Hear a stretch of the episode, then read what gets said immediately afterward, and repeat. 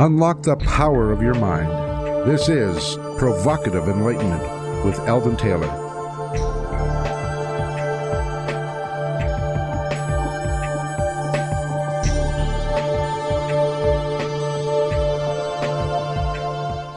Welcome and thank you for joining us today. The next hour is devoted to learning something more, not just about the world of shoes and ships and sealing wax, but about how, what, and why we believe as we do. A time for the open minded and a time for those willing to question what they think they know or what they may believe, those willing to be uncertain for an hour. I'm Eldon Taylor, and this is Provocative Enlightenment. All right, you're invited to join our chat room by going to provocativeenlightenment.com forward slash chat. My partner Ravinder is here in the studio and monitoring the chat room now. So, Rav, say hello to everyone and please give everyone a special invite to your chat room. Well, hello, everyone. And of course, everyone is welcome to come join the chat room. We have a great group of people and lots of in- interesting information gets shared in there. Plus the fact we have lots of fun too. So come join us. That's provocativeenlightenment.com forward slash chat.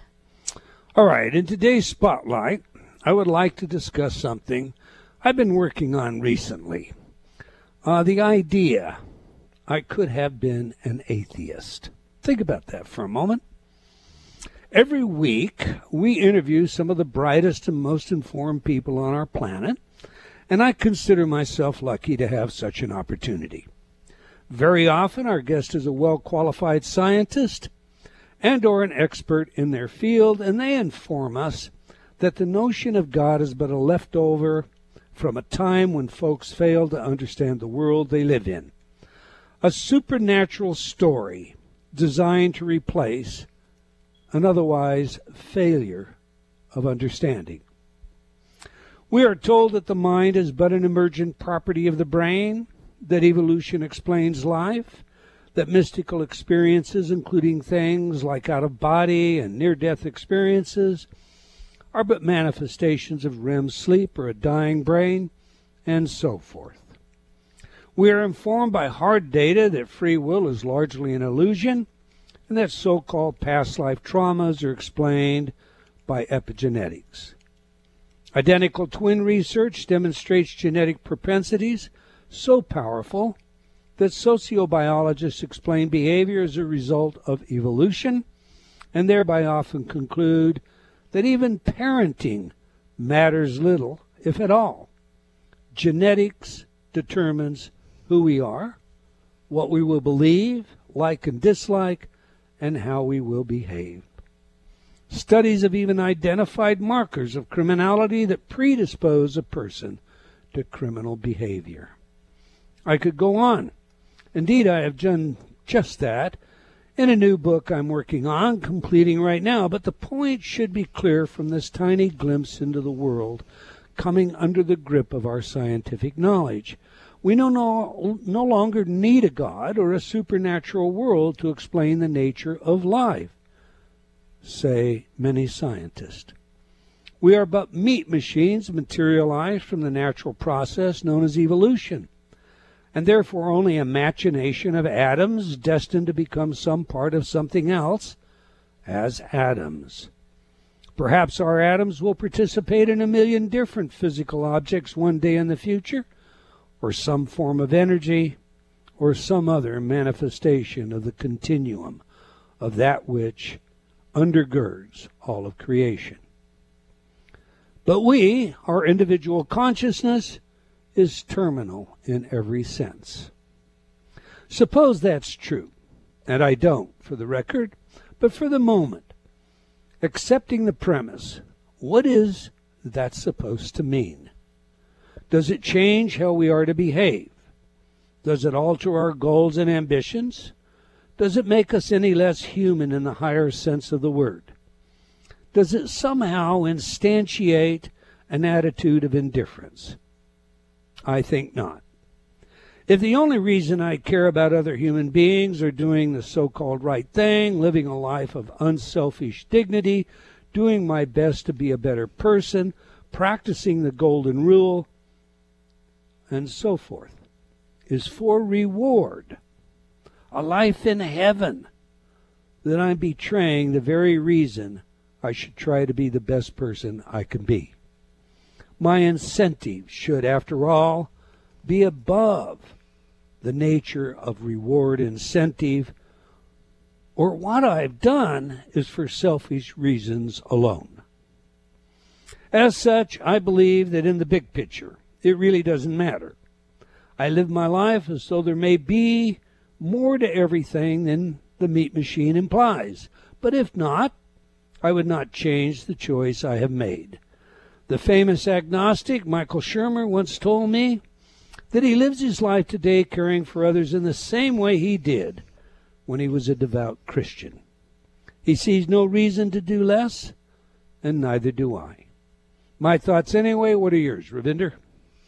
You know, this whole subject matter has been of interest to me for decades now. I remember when I was in my teens and a friend of mine apologized to me once for oh, something dumb, but he apologized and then because at that time I was very much into religion myself and he was too and he apo- by that organized religion yes okay. yes I was brought up Sikh and at that point I was I was a very devout Sikh um, but he apologized and said that um, in betraying my trust he had I don't know, denied his God or whatever, and he had gone off the path. And so he was only apologizing to me because he got a black mark in his view of God's view of him, if that makes any sense to you. It does. Um, and, you know, it's like, well, that, not much of an apology, is it?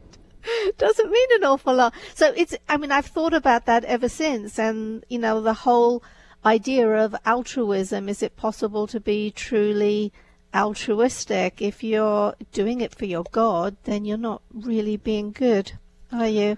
And I think there is a higher purpose in life. I hear what you were talking about, you know, genetics determining who we are and what we are, and the whole discussion about free will. But for me, m- my life is about expressing my best self for me, not for anything else. It's just for doing it for me. So.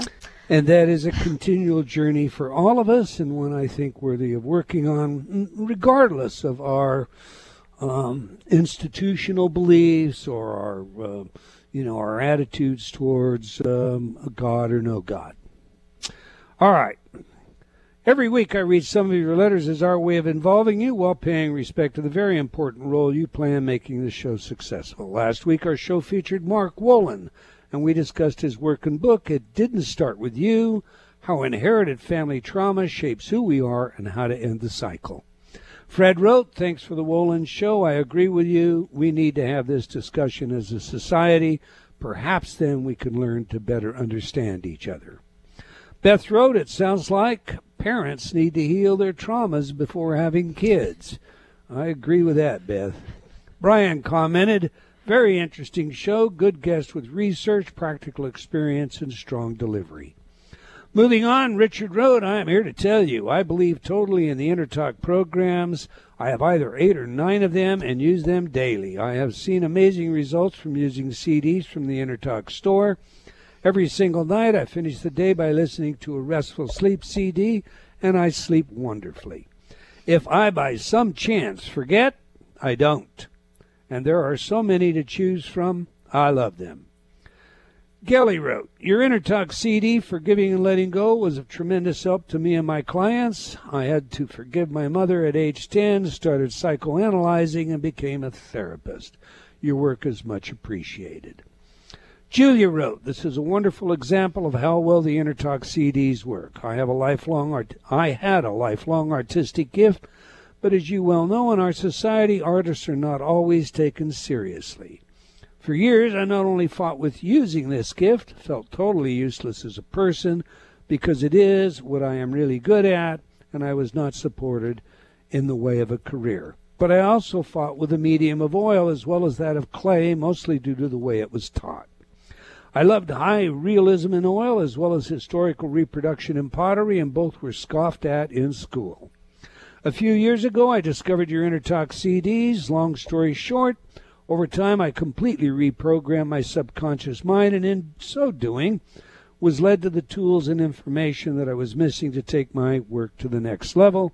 in the way that I wanted to do it. Painting has gone from being an uphill battle to a complete joy, and I am making a living doing that which I love. There are no words to sufficiently thank you, Eldon.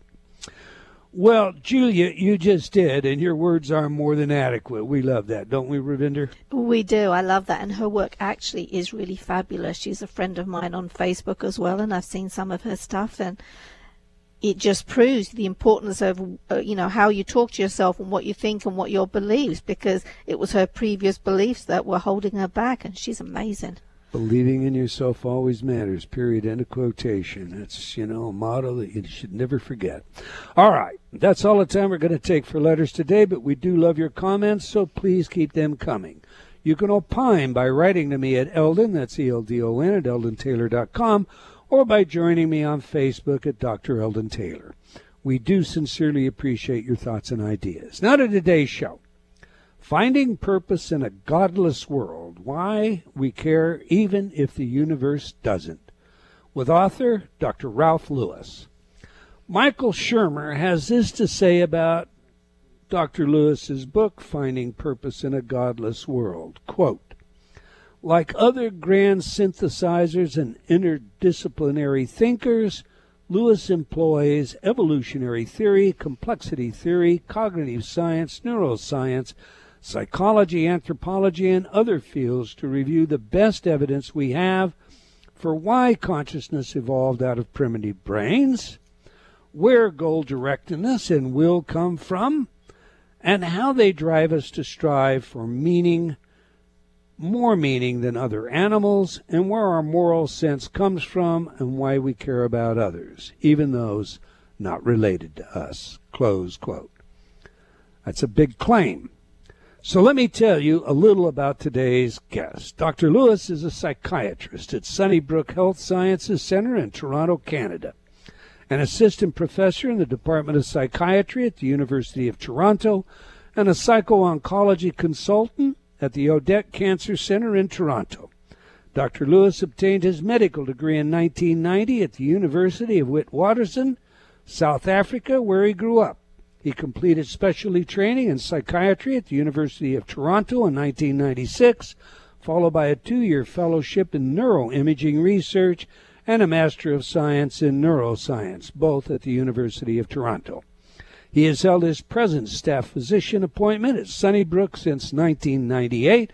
So, on that, let's get him in here. Welcome to Provocative Enlightenment, Dr. Ralph Lewis. Hello, Eldon. A pleasure to be on your show. Thank you for, for inviting me. Your book is a terrific read. Yeah, I, I guess this is personal, but I guess I, I am very interested in all of the arguments that propel us towards understanding our world in a scientific way. And yet, I have to tell you, your conclusion is something I really drag my feet at. Maybe I'm a bit inclined to be a student of John Wisdom. Uh, it was Wisdom who, after all, the great atheist who said, Doesn't it make you feel good? It's kind of like having daddy at the end of the hall when you. Uh, have a nightmare. Maybe I'm in that camp, that school. I don't know. But we'll try and flesh this all out for our listeners today. However, first, I, I, I think we're I think we're all in that camp to uh, to some degree. That's human nature. I think you're right. We like to know three things on this show, Dr. Lewis. Who is the messenger? What is the message? And of course, how do we use it? To that end, what are you passionate about and what led you to writing this book? I'm uh, I'm passionate about so many things, but uh, more than anything, I'm passionate about people. Uh, that's uh, that's why I went into medicine, and that's why I specialized in psychiatry. Uh, I also love uh, bridging fields and integrating things, synthesizing ideas. Um, when I look back on the trajectory of my career, I, I, I I think that was why I went into medicine in the first place. Was uh, I was interested in both uh, the sciences and the humanities, and for me, uh, was the best integration. And all the more so uh, when I went into psychiatry. And I think the book is just another one of these uh, these endeavors on my part to try to bring together disparate ideals from uh, ideas from many different fields. I, I, you heard today's spotlight, Doctor. What have I got wrong? Uh, you got wrong about about what, Eldon? Uh, the the spotlight about uh, you know uh, all of the science that shows us we shouldn't believe and yet we want to believe. Well, um, no, I, uh, I think I think you're right that um, there are lots of things that we we want to believe. Uh, there are lots of things that I want to believe. Um, science um, often goes against um, what we want to believe and and goes against our intuitions. A lot of it is counterintuitive, and um, I guess part of what I've um, learned and been impressed by in my career is the unreliability of of intuition and uh, subjectivity, and uh, you know, science really is the method that that we collectively uh, humans have come up with to try to overcome this problem, to to uh, bypass our intuitions, our subjectivity, our wishful thinking, uh, to to follow the data. Okay, I, I want to get a little background here before we get into your book, if that's all right. Were you raised in a religious environment, Doctor? And, you know, just for the record, do you consider yourself to be an atheist or an agnostic? Well, let me, let me ask, uh, uh answer that question first. I consider myself to be an atheist. I, I considered myself to be agnostic for most of my life. And um, I, uh, I, I, I, transitioned uh, from agnostic to atheist something like a, a decade ago, almost a decade ago. Uh, my background, uh, I, I'm Jewish, and I very much identify as Jewish, and uh, I was raised in a traditional, uh, believing but not uh, terribly religious household. I, I went to a, uh, a Hebrew school for most of my primary and secondary schooling. Uh, I, uh, as a matter of fact, we, we sent our own children to a Hebrew school uh, up up until uh, grade eight, and then to public high school, um, hoping to achieve balance that way. Um, we uh, we still observe religious traditions. I'm quite sentimental about religious traditions and about uh, uh, religious and cultural identity, but it's, it's not with any belief. So uh, that may sound paradoxical or contradictory, but uh, I don't think it is. It's, uh, we value cultural heritage, uh, we value tradition, uh, we, we value uh, wisdom. That uh, I think there is lots of wisdom, lots of insight to be gained religious teaching. I, I, just I, I see all of this as as a human product not in, in any uh, shape or form uh, revealed uh, by some god or inspired uh, by, by some by some god. All right, now religious people have criticized you as offering nothing more than a purposeless gesture that is lacking hope. So I want to flesh that out for a minute. Many religious people find great solace in the idea of divine intervention, especially those who suffer greatly. You're a physician, and I've interviewed many physicians on this show uh, that have reported or described uh, seemingly miraculous healings. Hope is a major player in health. As a psychiatrist, I'm sure you're aware of Curt Richter's classic experiment with drowning rats Hope alone plays a significant role in life. After, in his words, after the elimination of hopelessness, rats do not die when you try to drown them. Well, that's an exaggeration, but you know the story. If he lifted them out of the water and gave them a reason to hope, when he put them back in, they would swim for hours and hours and hours, as opposed to die in a matter of a few brief minutes. What sort of hope do we have in a godless world? And in your mind, does it matter? Well, I think you, um, I think you actually put it well in your introduction. Uh, you know, it probably um, it, it probably doesn't change anything actually about the uh, the way that we uh, conduct our lives, um, the strength of our sense of purpose, uh, our uh, our compassion for other human beings, the meaning we derive from things. I, I you know, God is an optional um, belief. Uh, it, it, it's uh, from the point of view of an, of an atheist, it's uh, it's superfluous. It, it's it's an extra uh, optional but unnecessary belief because it uh, it doesn't change anything, uh, either uh, in terms of our understanding of how the world came about, or in terms of our the strength of our sense of of purpose. But let me just also clarify that in my clinical work, I'm most certainly not in the business of uh, of uh, dispelling people's religious beliefs, and uh, sure, I in fact uh, will will bolster someone's religious belief in the service of helping them to, to function better and to be happier. And I, am frequently in the position of of urging my patients to uh, go back to church, for example, if they've been withdrawing from uh, from their community from their congregation, uh, let's say as a result of depression.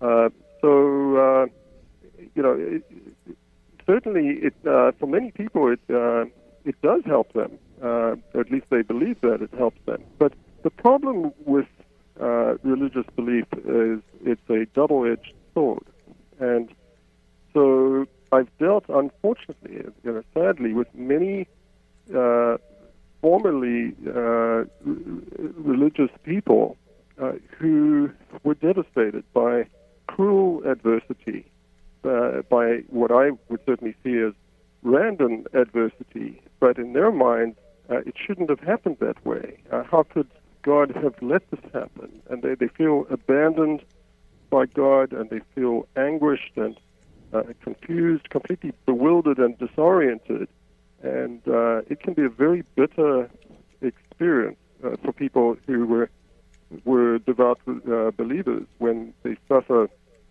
terribly cruel adversity. Indeed, a double-edged sword. I like it. So. we could basically say, Doctor, that you're a pragmatic atheist, huh? If um, if it works for you, yeah, yeah, I'll use Good. that. I'll use that. I'll go with that. Thank you, Eldon. All right, look. I remember as a child kneeling at the edge of my bedside to say my prayers before going to bed each evening. Now I lay me down to sleep. I pray the Lord my soul to keep. If I should die before I wake, I pray the Lord my soul to take. The afterlife is important to millions of people.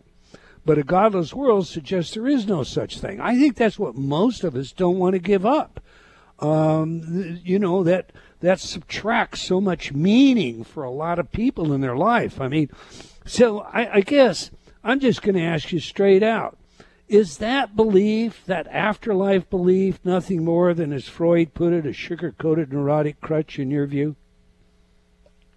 Well, I, am I'm, I'm not I'm not a Freudian, uh, but um, uh, yes, yeah, uh, I, those wouldn't have been my words, but um, essentially, yes. It's, uh, you know, uh, from from the point of view of an atheist, uh, it, it, it's wishful thinking, and it's unnecessary wishful thinking. And and so, you know, to your point about uh, uh, the the fear of uh, let's call it nihilism, uh, the the fear that uh, in the absence of belief or the loss of belief, uh, belief in a higher power, belief in a higher purpose, belief in an afterlife, uh, the fear that um, life would then be rendered pointless, uh, purposeless, meaningless. Uh, my, my book is an attempt at reassuring the, re- uh, the reader that that is not the case, that uh, is not the inevitable outcome of loss of belief and I attempt in my book to explain why that is. And uh, if, I, if I were to boil it down, it, it, it comes down to this, which is that our sense of purpose, uh, and, and you can add uh, meaning and morality, um, is not dependent on the universe possessing those properties. Uh, the, it, the, the human sense of purpose, meaning, and morality is not derived from the universe having inherent purpose, meaning, and morality. Uh, it, it, that's an assumption that many people make, uh, mm-hmm. but there's, uh, there's no basis uh, for that belief. And so it's, an, again, an unnecessary, superfluous belief, uh, and our sense of purpose, meaning, and morality will emerge very much robustly intact once we uh, uh, once we move past the the belief that the uni- the universe has to have those properties in order for us to have those properties. And this, we, we've got a break coming up, Dr. Lewis. Um, and following the break, I want to drill down into your book. But uh, it, it seems to me we, we many of us are trapped between what we'd like the world to be like and perhaps what it is like. I want to get into the science. I want to talk about some of the details of your research. So, we're speaking with Dr. Ralph Lewis about his work and book, Finding Purpose in a Godless World Why We Care Even If the Universe Doesn't. It is a great read.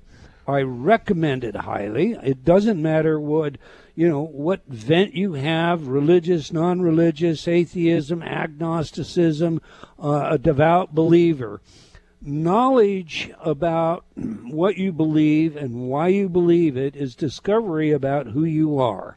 And if you're not willing to look at who you are, well, then you're missing the whole picture. What possibly might even be the meaning, if there is such a thing. You can learn more about our guest by visiting his website at Purpose Without God. One word, purposewithoutgod.com. Now we have a video for you considering the question how would our public discourse change in a world without religion? So if you're not already in the chat room, now's the time to get on over there, and you can do that by going to provocativeenlightenment.com forward slash chat. Stay tuned. We'll be right back. You're listening to Provocative Enlightenment with Eldon Taylor. Many dogs and cats spend endless days indoors staring at the wall, living for the moment when you will come home and tell them you love them, take them out, and make a fuss over them. Dogs and cats need physical exercise and mental stimulation, things to do and think about in order to be healthy and happy. Please set time aside for them and give them a real life and real love. For more information, please contact People for the Ethical Treatment of Animals at 757 622 PETA or helpinganimals.com. That's helpinganimals.com. Change has never been easier. Whether you wish to lose weight, stop smoking, build better relationships, become creative, enjoy ultra prosperity, or simply relax and promote self healing, InnerTalk has been repeatedly demonstrated effective in the most rigorous of scientific studies. Our customers love InnerTalk. Sean wrote, I have struggled with bulimia for over 30 years and have never been able to lose weight without restoring to it until I used InnerTalk. Vicky wrote, my hubby has been using the Stop Snoring CD, and already his dangerous and raucous snoring levels have stopped.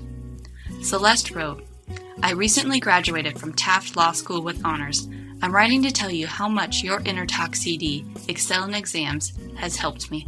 With over 300 titles to choose from, there is something for everyone. Check it out today by going to innertalk.com. People everywhere are getting to know Earthly Suds Company, the small batch soap artisans on the coast of Maine. Jennifer Rowland, you founded Earthly Suds 13 years ago. What makes your soap different and better than soap from a grocery store? Okay, so our soaps are made of natural ingredients like olive oil, coconut oil, and shea butter, just to name a few. Unlike commercially made soaps, ours don't contain any waxes, detergents, parabens, or sodium lauryl sulfates. The earthlysuds.com soaps are beautiful to look at, too. What are some of your most popular? Our goat milk bars called Island Sunrise and Raspberry and Cream are two of the favorites for the ladies.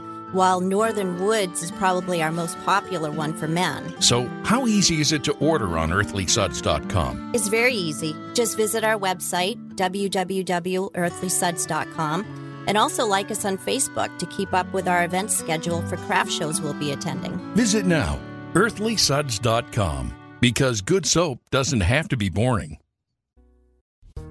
A silent battle has been raging for the territory of your mind. Like a virulent virus, the effects are spreading. In Gotcha, Eldon Taylor explores the 24 7 bombardment of information designed to manage your thinking. He demonstrates how new sound bites are championed into personal awareness, becoming memes of the culture. And this results in framing and reframing classical positions, causing adjustments to personal values and history itself. Your every decision process is being managed and manipulated. Gotcha exposes the arrival of the Orwellian age in full blown technicolor. In laying bare the current uses of the many sophisticated techniques, Eldon reveals what it is we need to do in order to avoid allowing others to puppet our thoughts. For details, go to eldontaylor.com backslash gotcha. The great courses cover a broad array of university level disciplines. The lectures in each course are either 30 or 45 minutes long. By listening for less than an hour a day, you can finish even the longest course in just weeks. Browse our catalog or website at thegreatcourses.com and imagine how much you could learn if you spent just 30 minutes a day for the next year in the best college classrooms in the world. The lecturers are university professors carefully selected by the Great Courses and its customers for intellectual distinction and teaching excellence. Hi, I'm Peter Singer. Many people would like to help those in great need in developing countries, but they don't really know whether a donation will do good. They wonder if the money will get to the people who need it. Now you can find the best organizations by going to www.thelifeyoucansave.org and clicking on Where to Donate. The Life You Can Save doesn't take any money from the organizations it recommends. It's simply trying to do the best it can. Thank you. Talk radio with a purpose. Alternative Talk 1150.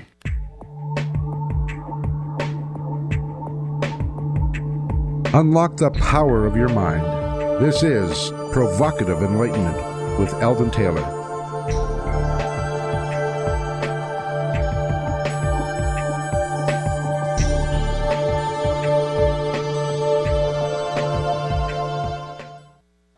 Welcome back. If you just joined us, we're chatting with Dr. Ralph Lewis about his work and book, Finding Purpose in a Godless World Why We Care Even If the Universe Doesn't. Uh, a very compelling read and one I recommend. You can learn more about our guest by visiting his website at purposewithoutgod.com. Okay, every week we ask our guests for their favorite music, music that has some real meaning to them. Music psychology is a field of research with practical relevance in many areas, including intelligence, creativity, personality, and social behavior. Now, your chosen music doctor is Universal Man by Johnny Clegg and Juluka. So please tell us, why is this music important to you? And how does it inform us about who you are? Well, I, I grew up in South Africa, as my accent betrays.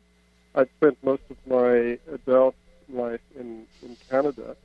Uh, but um, during my high school and uh, and medical school years, uh, South Africa was at the height of the anti-apartheid struggle, and in fact, uh, the uh, state of emergency, uh, virtual police state, coincided with almost my entire medical school studies.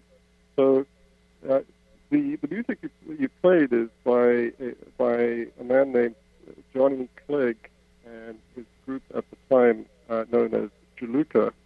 Uh, Clegg, uh, who, uh, who's still singing uh, and uh, recently toured North America despite uh, serious illness, uh, is a progressive South, Af- South African musician who's actually also uh, got a background in anthrop- anthropology. Uh, he became known uh, as the White Zulu. At least that's what the French called him. uh, he was uh, very taken with uh, Zulu African culture, and he, he sang in a combination of uh, of English and fluent Zulu. He had a, a huge influence on young white South African liberals during the the apartheid struggle. Uh, so I thought it was fitting to to pay tribute to his music when you asked me for a suggestion. Interesting lyrics. The lyrics themselves seem to suggest that we're struggling between two worlds. Does that have anything to do with, uh, you know, the theme of your life, uh, particularly the theme of this book? I, I, I, imagine it's, it's a theme for for many of us, and and yes, uh, there. I, I suppose um, I could say uh, the, the, two worlds of my uh, background, uh, childhood and youth in South Africa, and my adult life in Canada. Uh, the two worlds uh, of of religion and atheism. just by the way, what the, the particular song, the the English uh, lyrics, which uh, uh, people can listen to if they're interested, had to do with migrant workers, Zulu migrant workers from rural areas living and working in the, in the cities on, on the gold mines. Uh, that's what the two worlds referred to uh, in in the song itself. Um, but yes, it's it's a it's a theme that resonates uh, for for many of us certainly. Interesting, interesting. All right. Um, you know, Michael Shermer, who I have a great deal of respect with, I've had him on the show a couple of times. We've discussed in great detail, you know, the difference between um, the nature of the subjective value and the objective universe and agnosticism, atheism, and believing. Uh, Michael Shermer seems to think of you as a general systems theorist. What I read, what I see is you're a psychiatrist. What is a psychiatrist doing writing a book on the purpose of a godless world? Well, uh, you know, Eldon, uh, in my work, I've, I've counseled so many people who've had experiences with, with illness, uh, both mental illness and physical illness because I, I work with cancer patients as well, uh, helping them with their psychological uh, uh, reactions to cancer. Uh, but uh, my patients have very often had calamitous life events uh, occur to them, which, as I was saying earlier, uh, for many of them have, have shattered their their religious beliefs if they if they had been religious before that, and uh, people have, uh, are constantly struggling to come to terms with the utter arbitrariness, the, the, the, the randomness of, of adversity and, uh, in, in this case, illness.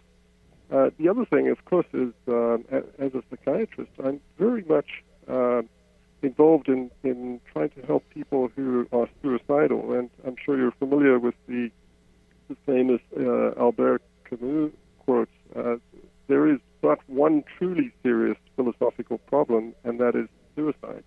Judging yeah. whether life is or is not worth living amounts to answering the fundamental question of philosophy.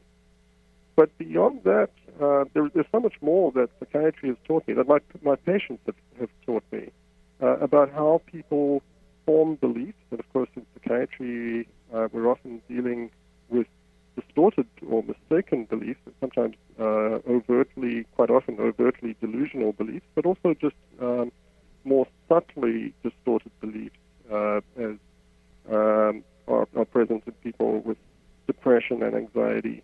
And so I started thinking much more deeply about how people form beliefs. And, and what I realize also is that um, human nature is writ large in mental illness because the, the cognitive distortions that you and I have, and uh, I certainly have many, just like any other person, these, these are amplified or magnified, uh, some, uh, sometimes to extreme and even absurd degrees in, in mental illness. And, and they're very illuminating when we, uh, because they reveal the, the processes of cognitive distortion uh, in, in, in healthy people with uh, apparent with what we would regard as normal thought process.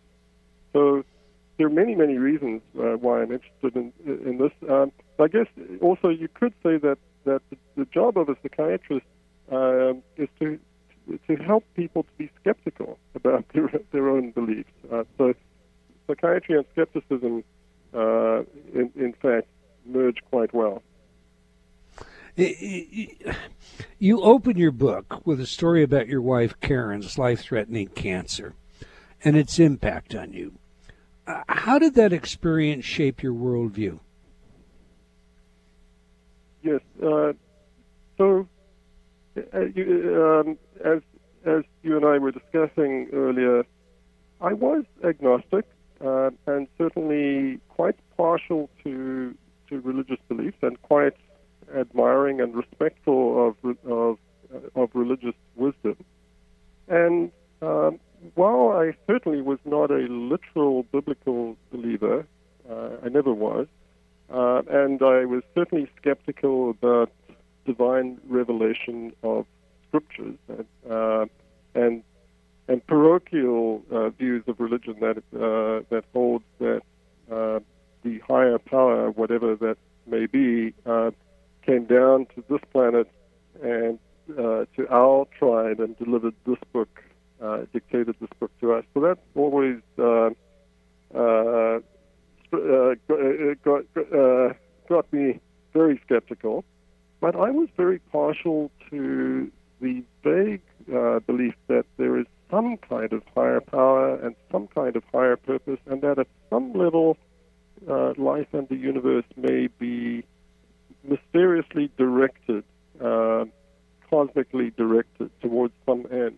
And so, uh, when Karen uh, was diagnosed with cancer, first of all, of course, uh, we were dealing with this in a much uh, more mundane day-to-day uh, manner, not not these lofty philosophical ideas. Uh, it was it was shocking. It was highly stressful. It was it was really a very very difficult time. I won't go into that now, but you can imagine it was all the things you would imagine it to be. And we had three young children, and uh, and she was quite mm-hmm. young. Uh, but you know, after the initial uh, devastating news, we had some extraordinary um, good news uh, in the diagnostic and treatment process. For a while, uh, it seemed like almost as though uh, uh, things were happening serendipitously and fortuitously, and uh, it almost felt like we were being guided toward a favorable outcome. Uh, unfortunately, that was dispelled uh, several times by, by more bad news, but, but ultimately the news is good, and um, Karen is alive and well. Um, suffering a few complications from treatment, but uh, but uh, very much a survivor uh, of of that cancer.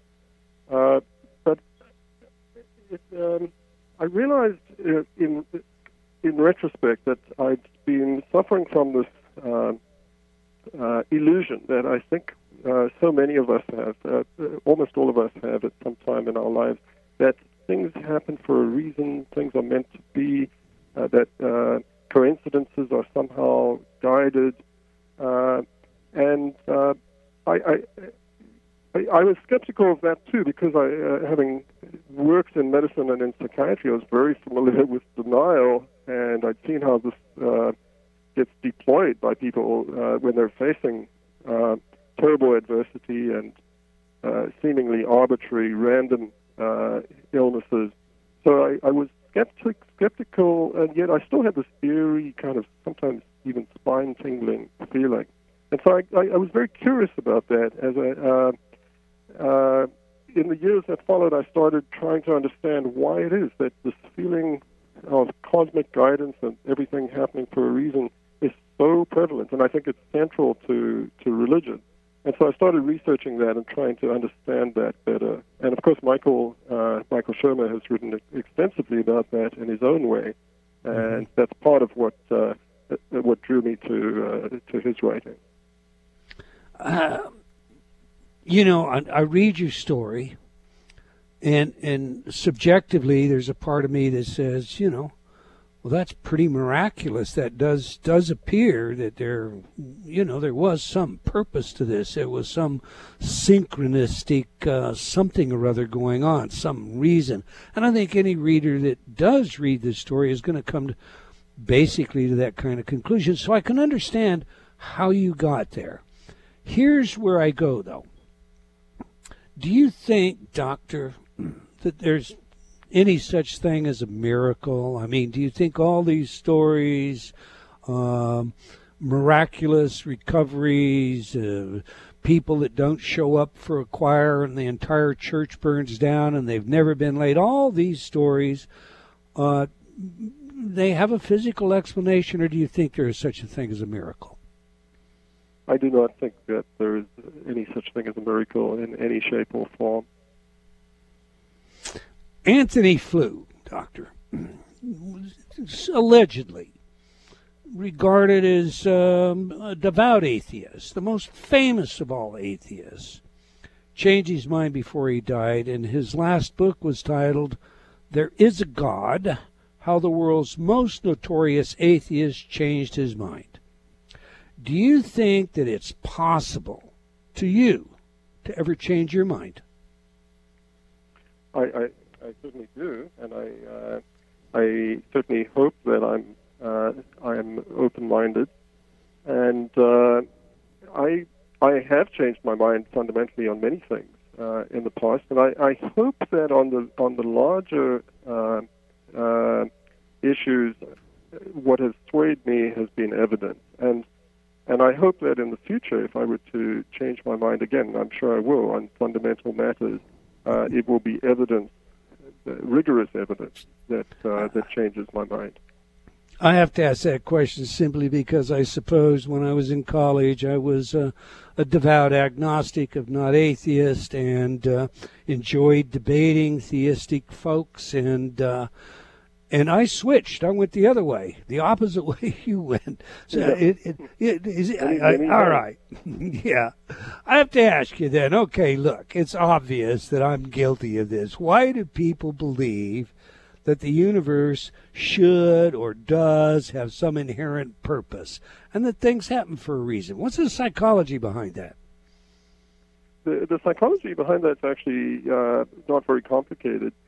Um, we ourselves, uh, it goes without saying, are, are, are very purpose, uh, purposeful, purpose-driven uh, creatures, and uh, we've evolved this way uh, as social animals, uh, um, and we've evolved.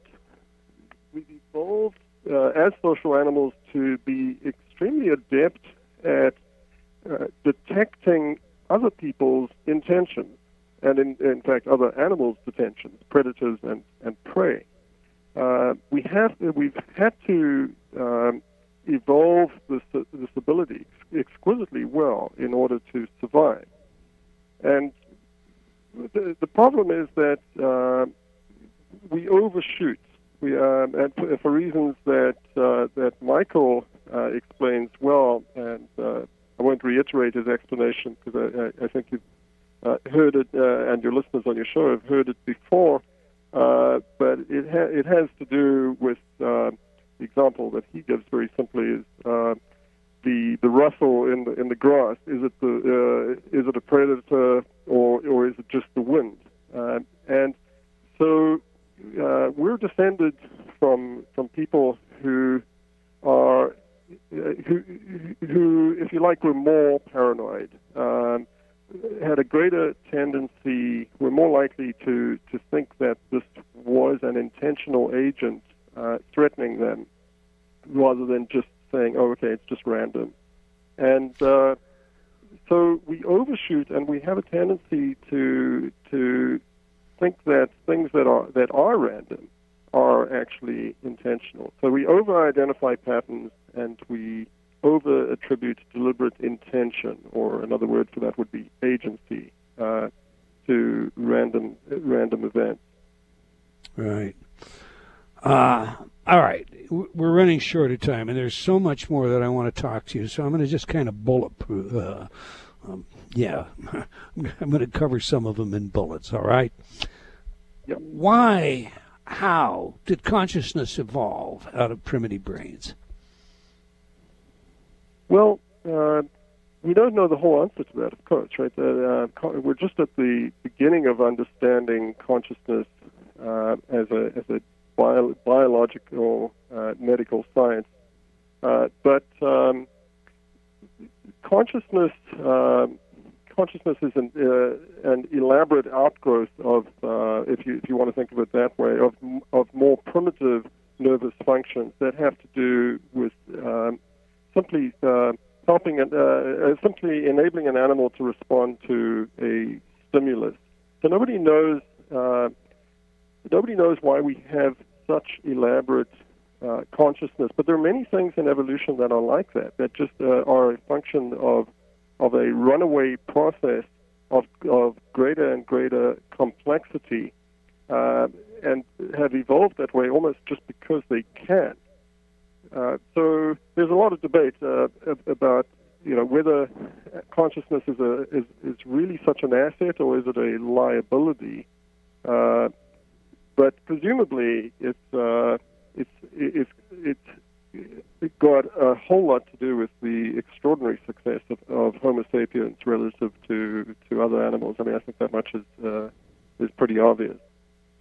I'm reminded of Clifton Fadiman's quote and God plagued man with the ability to think. Free will, Doctor. yes. Uh, I, yeah, go ahead. No, go ahead. Okay. Uh, so I, I, I, don't think it's possible to uh, for there to be such a thing as free will in, in an absolute sense. In, in pure principle, uh, from a from a medical, from a scientific and biological point of view, it's not possible for uh, us to have free will that is truly untethered from all of the determinants. Uh, however, uh, our our decision-making ability, the brain's, uh, the human brain's decision-making ability, is so extraordinarily complex that we might as well have free will. We might as well regard ourselves as having free will because there's, it, it, it's probably not even possible in pure principle to ever design a computer, even in the distant future, that could predict uh, the response of a human brain to a particular stimulus. There, there, it, it, it's just way too complex, quite possibly uh, even in principle for any computer uh, imaginable to ever predict. So we might as well have free will. So again, pragmatically, I, I believe in free will, but in pure theoretical principle, no, I don't. All right, and we are out of time, and I have got 40 more questions for you. We're going to have to bring you back to the show another time. The book, Finding Purpose in a Godless World by Dr. Ralph Lewis, MD. Uh, do get a copy of this book. I want to thank you, Dr. Lewis. Uh, for your work and for your willingness to share so candidly with us your experiences uh, and, and your, your contribution to understanding the human condition. We've come to the end of another episode of Provocative Enlightenment. I want to thank all of you for joining us today. I hope you enjoyed our show and will join us again next week, same time, same place. Until then, remember, believing in yourself always matters. Provocative Enlightenment has been brought to you by Progressive Awareness Research and other sponsors. Provocative Enlightenment is a syndicated show and appears on other networks. For a schedule of show times, visit provocativeenlightenment.com. If you're interested in becoming a sponsor, write to Eldon at eldontaylor.com.